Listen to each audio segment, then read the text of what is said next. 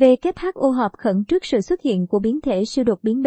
1.1.529. Các chuyên gia cảnh báo, biến thể mới B.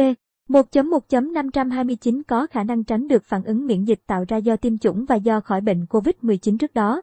Tổ chức Y tế Thế giới WHO sẽ tổ chức một phiên họp đặc biệt vào ngày 26 tháng 11 để thảo luận những vấn đề liên quan đến biến thể mới, mang tên B.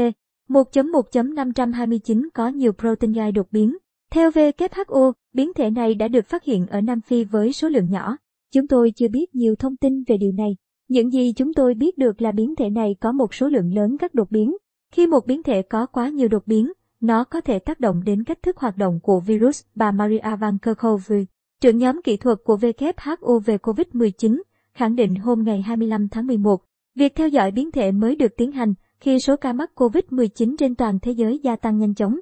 WHO đã thông báo về nhụn điểm nóng tại nhiều khu vực, đặc biệt là châu Âu.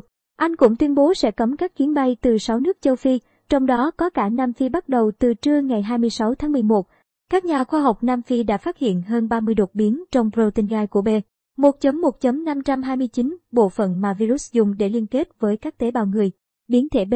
1.1.529 chứa nhiều đột biến liên quan đến việc tăng cường khả năng chống lại kháng thể của cơ thể người, có thể làm giảm hiệu quả của vaccine và khiến nó dễ lây lan hơn. Nhà khoa học Nam Phi Tulio de Oliveira cho biết trong một cuộc họp báo, biến thể mới đang lây lan nhanh chóng tại tỉnh Gauteng, nơi có thành phố Johannesburg lớn nhất quốc gia này. Bộ trưởng Bộ Y tế Nam Phi Yofala cho biết, chúng tôi rất lo ngại khi phát hiện biến thể này tại Gauteng, nơi có rất nhiều người đến và đi từ khắp mọi nơi ở Nam Phi. Chắc chắn số ca mắc sẽ gia tăng, vấn đề chỉ là thời gian. Theo ông Fala, biến thể này cũng đã được phát hiện ở Botswana và đặc khu hành chính Hồng Kông, Trung Quốc.